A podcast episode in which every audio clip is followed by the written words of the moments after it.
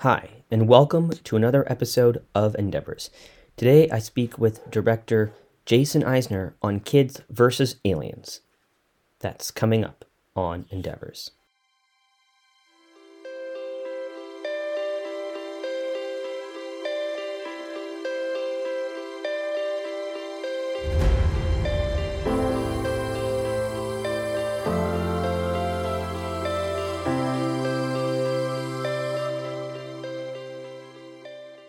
Hi there, and welcome to another episode of Endeavors. I apologize, it's been a couple weeks. I've been feeling a little bit under the weather, and it has made editing the show and also getting interviews just a little bit more difficult. But I'm back at it now, so hopefully I'll be able to kick things up again. Very good show today. I speak with director Jason Eisener, who many folks may know from the cult Canadian classic Hobo with a Shotgun.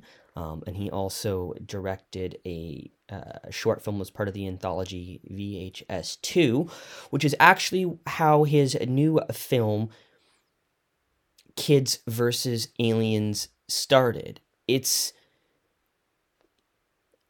kind of it's almost a modern B-movie, and very much like a Hobo with a Shotgun. The title is very direct. You know what you're getting into. There's wrestling, there's guns, there's slime, there's gore, there's aliens, there's military, and it's Canadian. It's definitely got a Canadian flair to it. It's a really good film that I hope everyone checks out. This is my conversation with film director Jason Eisener.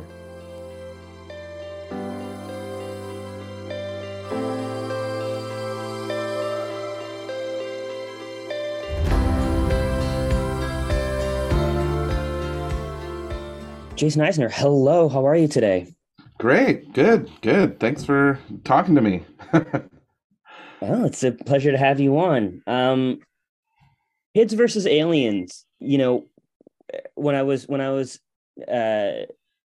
doing some research about this, one person postulated you really like straightforward titles. You know, you had Hobo with the Shotgun, and now you have Kids versus Aliens. And it harkens back to the B movies. What can a straightforward title say about the project? Oh, I just totally you froze up for that whole question. Okay, sorry. No worries. One second. Let me just adjust something here. Yeah. All right. Take two. Yeah. For it's funny, you know, for Kids versus Aliens.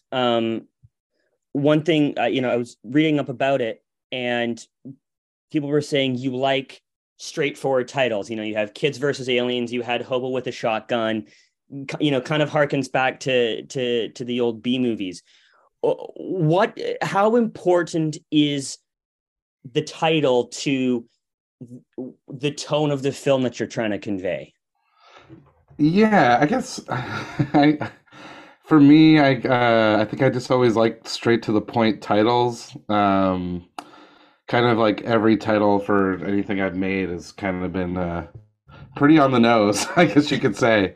But I think it just maybe it just puts it into the spirit of like the film I'm, you know, the vibe I'm trying to go for, and just like right off the top, you hear Kids versus Aliens, and it's just.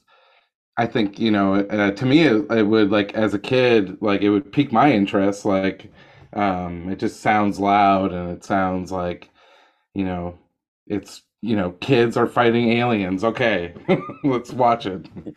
And I know this project started as it was a short film in the VHS series, and now it's its own film. Was that always the plan? Because I know they did that with Siren as well. Was it always the plan to make it a feature length? It wasn't always a plan, no. Like, at the time when I made the short film, gosh, it was like 10 years ago for the VHS2 anthology, I was really inspired at the time to do, like, a kids, like, horror movie. Like, I thought at the time that was something that hadn't really been done. And, like, you know, I thought it would be cool to, like, you know, bring back the spirit of, like, movies like Monster Squad and the Goonies and, the like, things that just, like, really inspired me as a kid. But, like, kind of bring it to, like, a present-day vibe where I think, like, the audience can, like, handle something a bit more intense. So I always, like, dreamed of and tried to pitch it for, like, years doing a feature, like, after we did that. But at the time, like, in, like, Hollywood, every time I tried to pitch, like, a kid's, like, you know, movie, like, a horror movie or a genre movie, they were just like, you want to make a kid's movie? Like, the guy who makes the Hobo with a Shotgun wants to make a kids movie, and I'm just like, no, you don't understand. Like, I think this is like a genre like people would like really love, and sure enough, since it's been proven, you know, right with like things like Stranger Things and like a bunch of other like kind of like coming of age, you know, genre shows. So yeah, like now, you know, 10 years later, I was just given the opportunity, like the one of the guys at RLJE, he like loved, like one of his favorite segments from all the VHS films was my Slumber Party Alien Abduction short, and he wanted to see it as a feature film. And Brad Misko, who's one of the producers of the VHS movies, always loved the idea of allowing me to go nuts with like a feature version of it. So it's just, yeah, it's just the stars align, like, you know, a year and a half ago, and it just kind of like the conversation of it just flourished into it being greenlit like so quick. How was the actual shooting process? Because you've got a bunch of kids swearing at each other and stabbing aliens with swords. What was it? Was it easy to cast or hard to cast in that sense? It was hard to cast because like I was just so particular, and I really wanted to find kids that were somewhat like their characters in a lot of ways. I was looking for real life characters to kind of like get the kind of, you know, use the kids' personalities and really like lean into them. So I just had to look like all over Canada and just saw like hundreds of kids, like audition tapes. And for the most part, most of the cast, like 80-90% of it is from Nova Scotia, my hometown where we shot it. And it's a lot of first time roles for a lot of the actors. And then I had two actors from Vancouver that I, you know, out of the hundreds of tapes I saw, like I could, like our production could bring in like, you know, two away performers. And so yeah, just and then once we narrowed it down, like it was tough because we were making this during COVID, so it wasn't easy to like try and have meetings in person. So there would be a lot of Zoom meetings at first. And then once it got really narrowed down, the local cast, we were able to bring into our production office. And there I just like used my cell phone and like people around the office to just like act with these kids. And I just thrusted them into like a crazy scenario as soon as they were auditioning in person, just to kind of like quickly test like, how you know, they could, you know, just, you know, improvise in the moment and just have fun and just, you know, feel the vibe from them. And then you have all these first-time actors, and then you have a cameo by the man who was probably the king of Nova Scotia, Jonathan Torrens. Yeah. How did you get him involved? Well, I've known Jonathan Torrens for, I guess since like 2008 when I made my short film Treevenge, which is a short film about Christmas trees fighting back on Christmas Day. And he plays this dad that has like this Pee Wee Herman obsession love of Christmas. And he's just a really fun character. And we worked on Trailer Park Boys together where he plays, you know, his infamous character, J-Rock, and so yeah, we just like love working together, and I just thought he would, you know, he'd be great as like the dad in this movie. It's a small role, and like I knew he would just like light it up, you know, and bring like a bunch of like special qualities to it, because he's such a pro. He's so amazing, and he's so talented. But yeah, I grew up watching him on Jonovision. That if you're from Canada, you would know that show. It's like a hosted talk show thing that he used to do. At the forefront of the film is sort of sibling rivalry, warring siblings. What made that a unique sort of plot point for you? And was there anything from your own experience that maybe helped you with that? Yeah, like so much of the shenanigans with the kids and is based on like my childhood. And John Davies, the co-writer, me and him, we've known each other since we were 5 years old, and so we went through school together, discovered our love for filmmaking together, and we used to make movies in my like parents' backyard and his parents' backyard like every like weekend, and you know, any day after class that we could. And I would be incorporating my siblings, like, you know, to get them into it. And so, yeah, it's very much inspired by like, you know, there's literally moments on the screen that are like you know, just exactly like the things that we used to do to my siblings.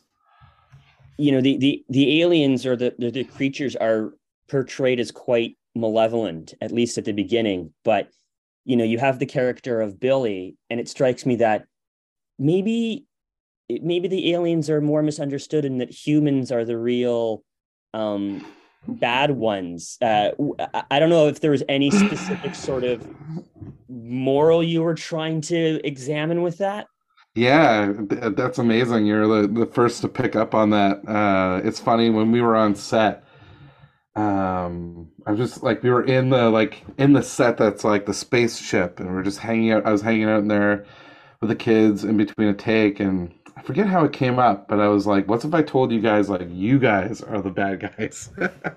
And the aliens are the good guys. And it just like blew their mind. They were like, "What?" Like, but yeah, you know, it's like, but I also like saw it as like, it's like this progression of like, you know, the aliens represent like just like another like kind of part of life in like a quick way. So it's like you've got these kids in this like coming of age way that are dealing with all these like pressures in life and bullies, you know, and then all of a sudden, like during a party like filled with bullies, like even bigger, you know, bullies like show up or appear to be. And so yeah, it's like it represents a lot of things that like I feel you know, or things that I went through during my childhood, but just, you know, over the a crash course over the, you know, just one night. Yeah. I did read that there's a possibility for like a sequel or a spinoff. That would be my dream, is to be able to make another one of these. We've already got it all plotted out. There's like a, you know, a beat by beat treatment that John and I like made, and while we were making this film, we were leaving the breadcrumbs for much bigger ideas. Like when we were developing this thing, we really wanted to create a universe that we could play in for like multiple movies. And so, yeah, there's a lot of like little like Easter eggs that are in there that you will see if we get a chance to make, you know, part 2, you'll see those like come to life in a really fun way. You know, a lot of filmmakers get their start in horror, and then, you know, some stick with them and some go off and do other things. For you, is doing other genres on the horizon for you, or do you think you'll always be a horror person? No, well, I don't think so, but I do love playing in the genre. I love high concept ideas and bringing like sincerity to like very like high concept crazy ideas. That's just maybe where I'm at like now, and I have been. But you know, I do the show Dark Side of the Ring and Tales from the Territories. That like is a, you know, the Tales or Dark Side of the Ring is like a true crime like documentary series, and that stuff, you know, I've always wanted to do, and that's a much more dramatic, you know, work from me in a way, as I guess you could say. But Yeah, I don't know. Like I there's so many kinds of films I would love to make. So, but I think I would. There's probably always I will be like some kind of genre, like slant on my work.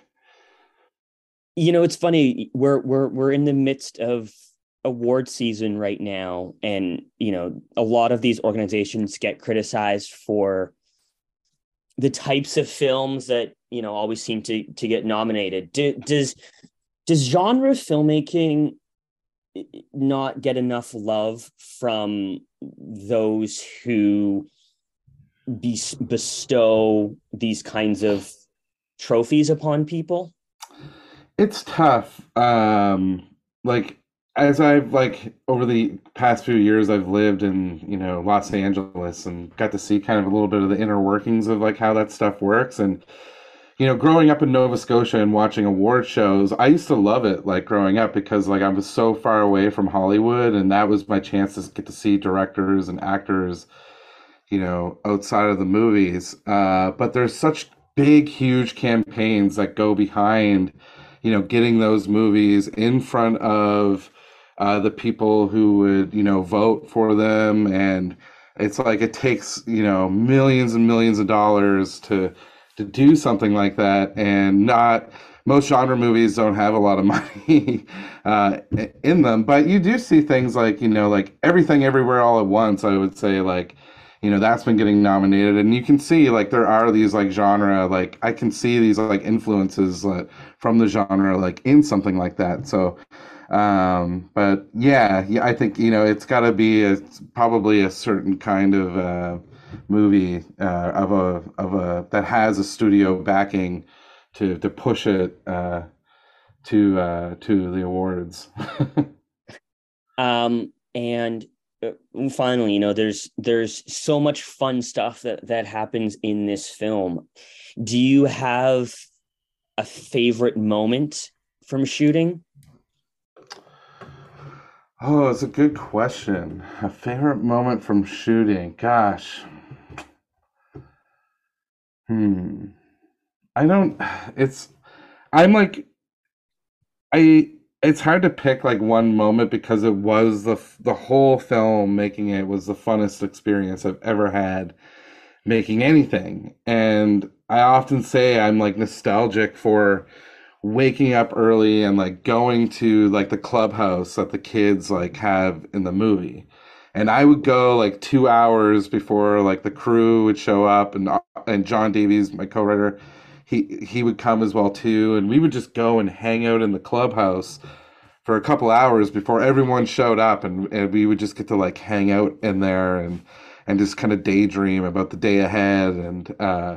And so that was so cool. And that place was like that old barn with like all like the wrestling ring and the arcade machines and everything in there. It was like getting to create my own kind of, you know, dream clubhouse for like a month for production, and then just getting to hang out in it. So I wish I could just go back in a time machine and hang out there again.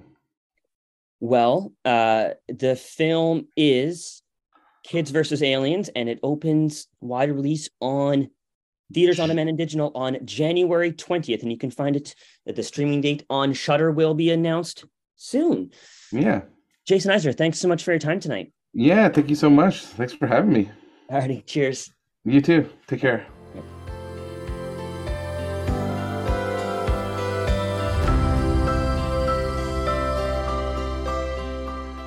That was my conversation with Jason Eisener. His new film, Kids vs. Aliens, is out now. My next guest, you may have heard back in December. He's an Australian filmmaker named Edward Drake. And he's been doing a lot of these low-budget action films. And recently he worked with Bruce Willis on the Detective Knight trilogy that he co-wrote with Corey Large. And back in December, I interviewed him about Detective Knight Redemption, which was the second film in the trilogy that came out on December the 9th. Recently, the third film in the trilogy. Detective Knight Independence was released in select theaters on VOD on January 20th, and will be followed by its release on DVD and Blu-ray on February 28th. As I really liked his conversation, and I enjoyed the Detective Knight Redemption film, I thought I would re-air Edward's interview in honor of the Independence, the final film in the trilogy coming out. So once again, here is me and Edward Drake.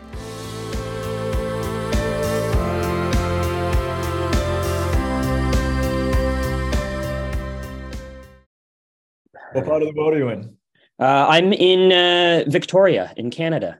Hey, amazing. Yes, and I was going to ask about Corey, because I know he's from this neck of the woods as well. Yeah, he lives just around. Yeah, he's a Victoria boy. Yeah, him and I went to the same school, but St. Michael's. Like, he's, I only went there for 4 years, and I was about 10 years past him, but yeah, so. Gotcha. Hey, wasn't it who's the basketballer that went there? Steve Nash. Yeah, that's right. Yeah, Nash. and his brother's also Martin is a well-known soccer player for Team Canada, or was. Yeah, so, yeah, that's right. Yeah, no, dude, there's something in the water with that school, man. I mean, that's super cool, dude, and there's an actress, Leslie Hope, who was a Canadian actress. I also believe went there for a few years. Yeah, so we have a few. That's crazy. Yeah, I went to a brother school in Australia. Oh, yeah. We had some students that went back and forward between Victoria, some Canadian kids that came to my school in Melbourne. Okay. And went over. And you guys hazed the shit out of them. Yep, sounds about right. Yeah. But no, the school I went to was a school for psychopaths. So it was all fun and games. Speaking of psychopaths, I know in Detective Knight Redemption, he's the character is described as a psychopathic killer. And I know that you had kind of shot this film and the sequel to it kind of back to back. But when you and Corey were writing it, did you was it always going to be a trilogy, and did you sort of write them back to back to back? Oh, yeah, it was always a trilogy. It was always this opportunity to look at the holidays. And it's funny, I was in Vancouver when I was writing them. We had, just through the magic of how films come together, Bruce wanted to do a couple movies. We knew that there was this production model that we wanted to explore, which was shooting multiple films back to back.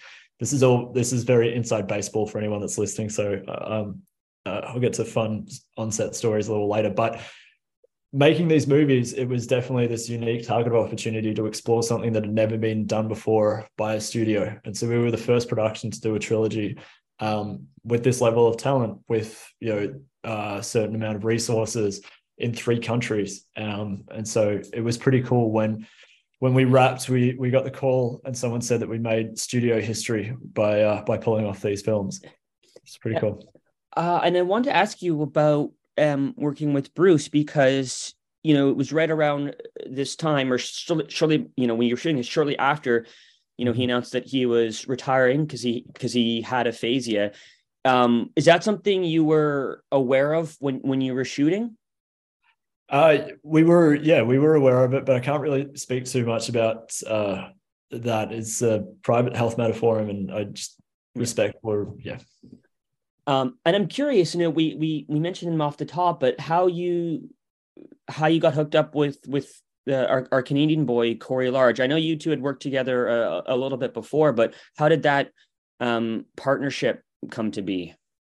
I essentially harassed Corey into producing my first film, Broil, and I one of my best friends introduced me to, or said, you should connect with Corey. And I've been doing music videos and commercials, and I remembered the reason that I moved to Los Angeles was to make feature films and tell these stories. And there's only so many dance music videos one human being can do before they just start neon lights going off in your dreams.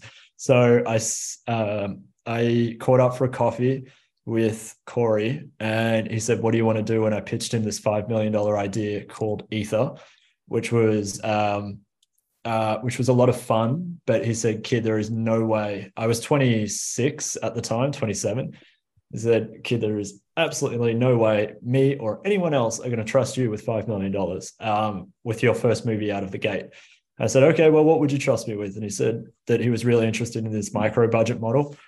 And I said, okay, well, I'm going to write you a film and you're going to put up $150,000 for it. And I'm going to go out and it's going to look better than any of the films that you've produced before. And he liked the ambition, I guess. And so we made Broil. And yeah, I loved making that film so much. Brought together some of my best people who are in my life and some of my best friends today. And then the rest is history. Then I think he called me saying that he was out with Bruce one night and that Bruce wanted to do sci-fi. And then in there on the phone, I just came up with a pitch. And then I went away and I wrote a movie called Anti-Life, which then became Breach. And I met Bruce and his team on set. Corey had a good thing going with them. They saw that I could write and communicate with Bruce and be cheeky, honestly. Thanks to my heritage, let's just say there's a natural cheekiness that's in my blood. And I guess certain actors of a certain level aren't used to, honestly, just being truthful with them. You know, a lot of people are surrounded by yes men and yes women in their day-to-day lives. So I was pretty forthright and just able to communicate these stories and, yeah, treat people like human beings. And you've worked with Bruce a lot and you've worked with Corey a lot. I know Lachlan Monroe has appeared in some of your previous work. Are you one of those filmmakers? There's no movie on earth that could not be better without more Lachlan Monroe. Oh, we love him in Canada too. I hear you're going to put him on a loony. Now that the Queen... Yeah. We should, right? I'm just curious if you're one of those filmmakers that likes to have kind of like Adam Sandler, who always has kind of a team of collaborators working on each of his projects. Are you one of those sort of filmmakers? Oh, absolutely. Yeah. The Sandler model, Happy Madison, creating a family of filmmakers that you can go to, you can grow together and live and that sort of stuff. Wes Anderson included. You know, I was making music videos and in the same circles as the Daniels, Daniel Schweinhardt, Daniel Kahn. And I admired so much their summer camp vibe that they brought to their sets. And, you know, a lot of us who were coming up at the same time, we all aspired to that. And so we're all working on each other's film sets in different roles and that sort of thing. And now it's the same with talent. Like I will always, I mean, I write for actors I know. And if they're available, amazing, jump in. And they always know they're going to have a fun, safe time and they're going to get paid on time. And that's honestly part of the joy. We always try for something as well. I mean, these sets are madness. They're, 7, 8, 9, 10-day shoots. So, but everyone knows the deal at this point. And we make the most of it. We have fun. There's nothing to be gained by whining about not having enough days or, oh my God, my trailer's 2 inches smaller than what was promised in my contract. I'm looking at you, Lachlan Monroe. No, I'm joking. Lachlan is the best. Honestly, Lachlan is a saint. There will always be a place in my heart and on any production of mine for Mr. Monroe. He is one of the nicest human beings that has ever walked the face of the earth. But don't get me started. Oh, no, I'm joking. I'm not going to even go there. I wanted to ask you because I know the first film in this series that you shot part of it in New Mexico, and that was right after the Rust incident happened. And I know that kind of caused you to change course a little bit in terms of not having blanks in the guns. How do you think? How did that affect you, and how do you think that's going to affect these types of movies going forward? Yeah, the tragedy that happened on Rust and Helena's passing is definitely the saddest wake-up call that I think a lot of producers really, really fucking needed, because these, a film set, it's a lot of fun, but it is a workplace, and it is a dangerous workplace even before you're doing action. And so these movies are being made in these kind of models where, like, I just hope that moving forward, producers, production service companies are taking the time to not redline every budget, like understand that, like, you need time. I think I just don't want to see people rushing and making the same mistake and tragedies unfolding again. And, you know, yeah, that's all I have to say on that. It was a deeply, deeply sad thing that happened. I have a lot of friends who are friends with Helena and her husband, and, you know, she was a mother, and it should not have happened. It was absolutely, in no circumstances, absolute madness that it happened. And when we found out, we immediately made the decision, just like, we trusted our armorer, we trusted a gunsmith, but just for the safety and the mental health of the cast and crew, we're like, no, unfortunately, we can't have blanks on this set because it's too close. And now, can I guarantee that there wouldn't have been an accident? No, of course I couldn't have guaranteed there wouldn't be an accident, but you work with professionals and you don't rush it, and there's protocol and there's procedure. And God, the only thing that I can hope, I'm getting, you know, choked up emotionally here, because it didn't have to happen. It did. Yeah. So just take your time. Don't rush. We're creating entertainment, but my marker for a successful film is that the cast and crew are able to go home at the end of a shoot to their families. That is what defines a successful film. If it does well, that's the gravy on top. Yeah. You know, that aside, there's been a lot of other talks in the last couple of years about how much the industry needs to change, whether it's, you know, an incident like that, or, you know, the working hours. I know a lot of productions are going to, you know, PWN or French hours. As someone who is in charge of a production, what do you make of all these discussions that are happening? Yeah, absolutely. It's a discussion with the crews. Every crew is different. And you look, you know, the gaffer, cinematographer, the PAs, I mean, everyone has a voice. And there's a hierarchy that we need to acknowledge on these sets, but not a power structure. And there's a big difference between your attitude of whether you see it as a power structure or a hierarchy. And like I was saying, man, everyone's a human being, and making sure everyone gets home safe at the end of each day, that's the priority. French hour is... I'm a big fan of French hours. However, it's not necessarily the most cost-effective way to make an action movie, because there are ways, just in terms of how you can structure your departments to be working at any given time, where you can, you know, you call certain departments at different, you know, later, that sort of thing. Doesn't work the same with French hours, unfortunately. But I'm a big fan of French hours. Love to work in France. Yeah. I'd love to work in France and see if their French hours are really as French as Canadian French hours. Right. That's a very deep cut for anyone who's working in the Vancouver film industry at the moment. Sorry. Sometimes on sets here, like they're now using the term Pacific Northwest hours, which is like the same thing. It's just, you know, you know, it's Pacific funny. Northwest hours. I laughed so hard when I heard that the first time. I'm like, guys. I know that a working title for this film was called Christmas Night. So do you consider Detective Knight Redemption a Christmas film? Yeah, dude. So is Die Hard. I was going to say you must be then on the train that Die Hard is a Christmas film.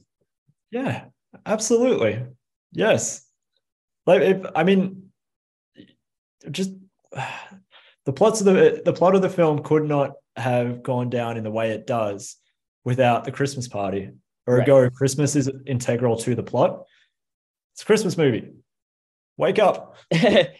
You know, it's funny. We have a violent Santa in this movie, and there's another movie that just came out called Violent Night, which also has a violent Santa. That seems to be kind of a quote unquote trend, maybe the last couple of years. What is it about maybe taking these classic characters or classic ideas and making them darker? What do we like about that? It's because culture is dead and we are not making anything new, so we must destroy what we have. And this is how the Roman Empire fell, is when we started to disgrace the quote unquote gods that we look up to. And this is the end of culture, my friend. This is where we go to die, and I am part of it. How funny was it to have a guy in a Santa suit running around with a machine gun? I mean, it was kind of nuts that... So I wrote all the films, and then I was very sneaky and cheeky with the Ricky Conlon character, because the original version and idea for Conlon was closer to Jack Sparrow. But in a murderous, eat the rich, and I take that literally kind of way. And I was asked to pull that back a bit, obvious reasons. But we had a lot of...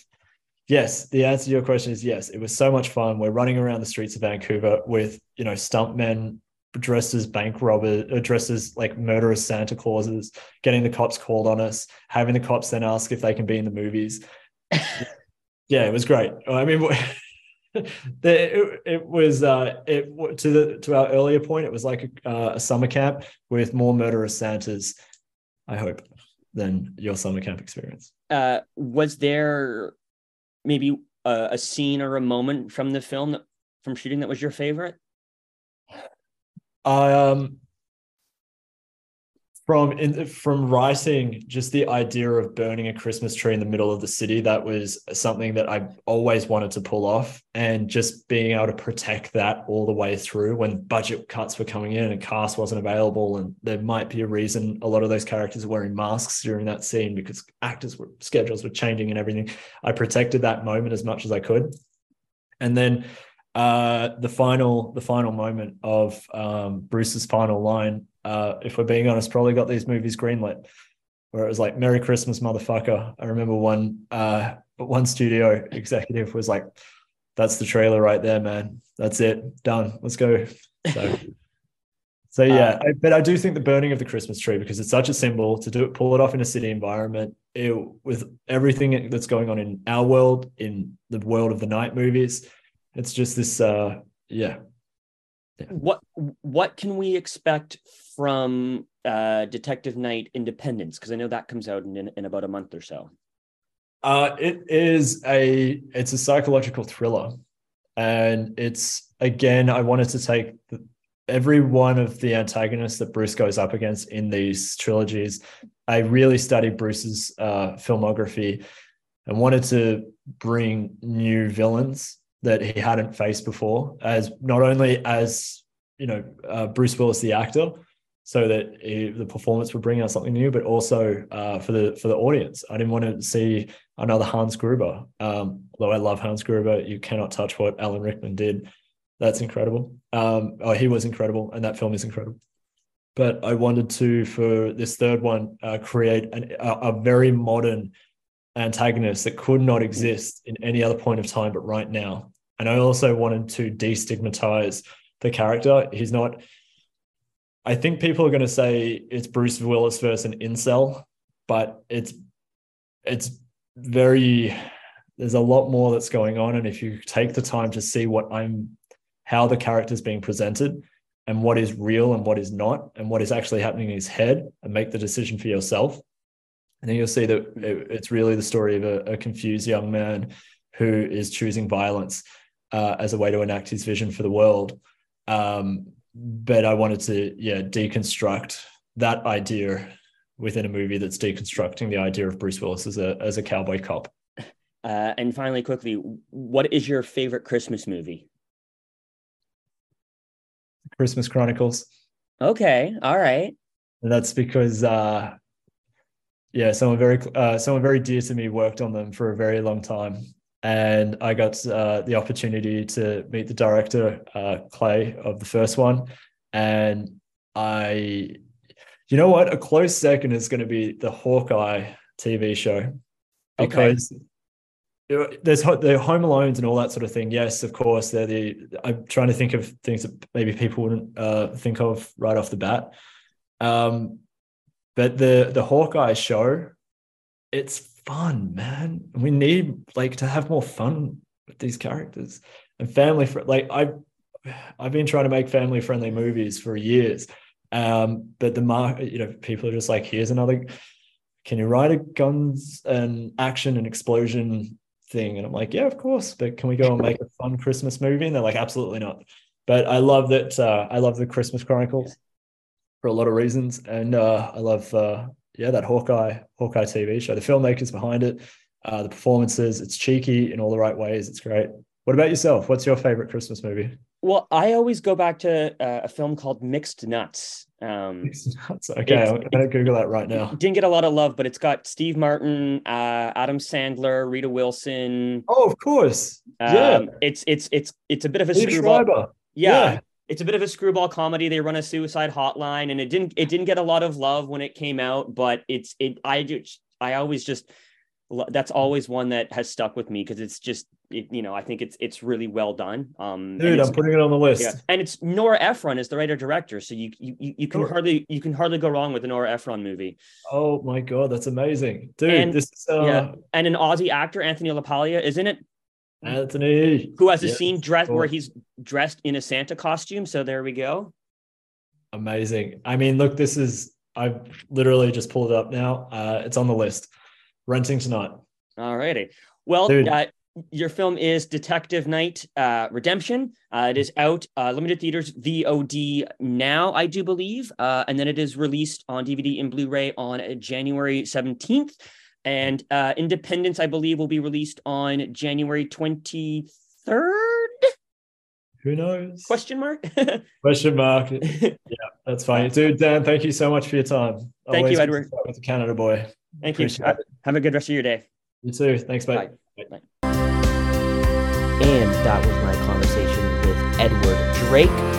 Detective Knight Independence was released on January 20th and will be out on DVD and Blu-ray on February the 23rd. That does it for me today. Thanks for tuning in. I'll see you next time. Bye.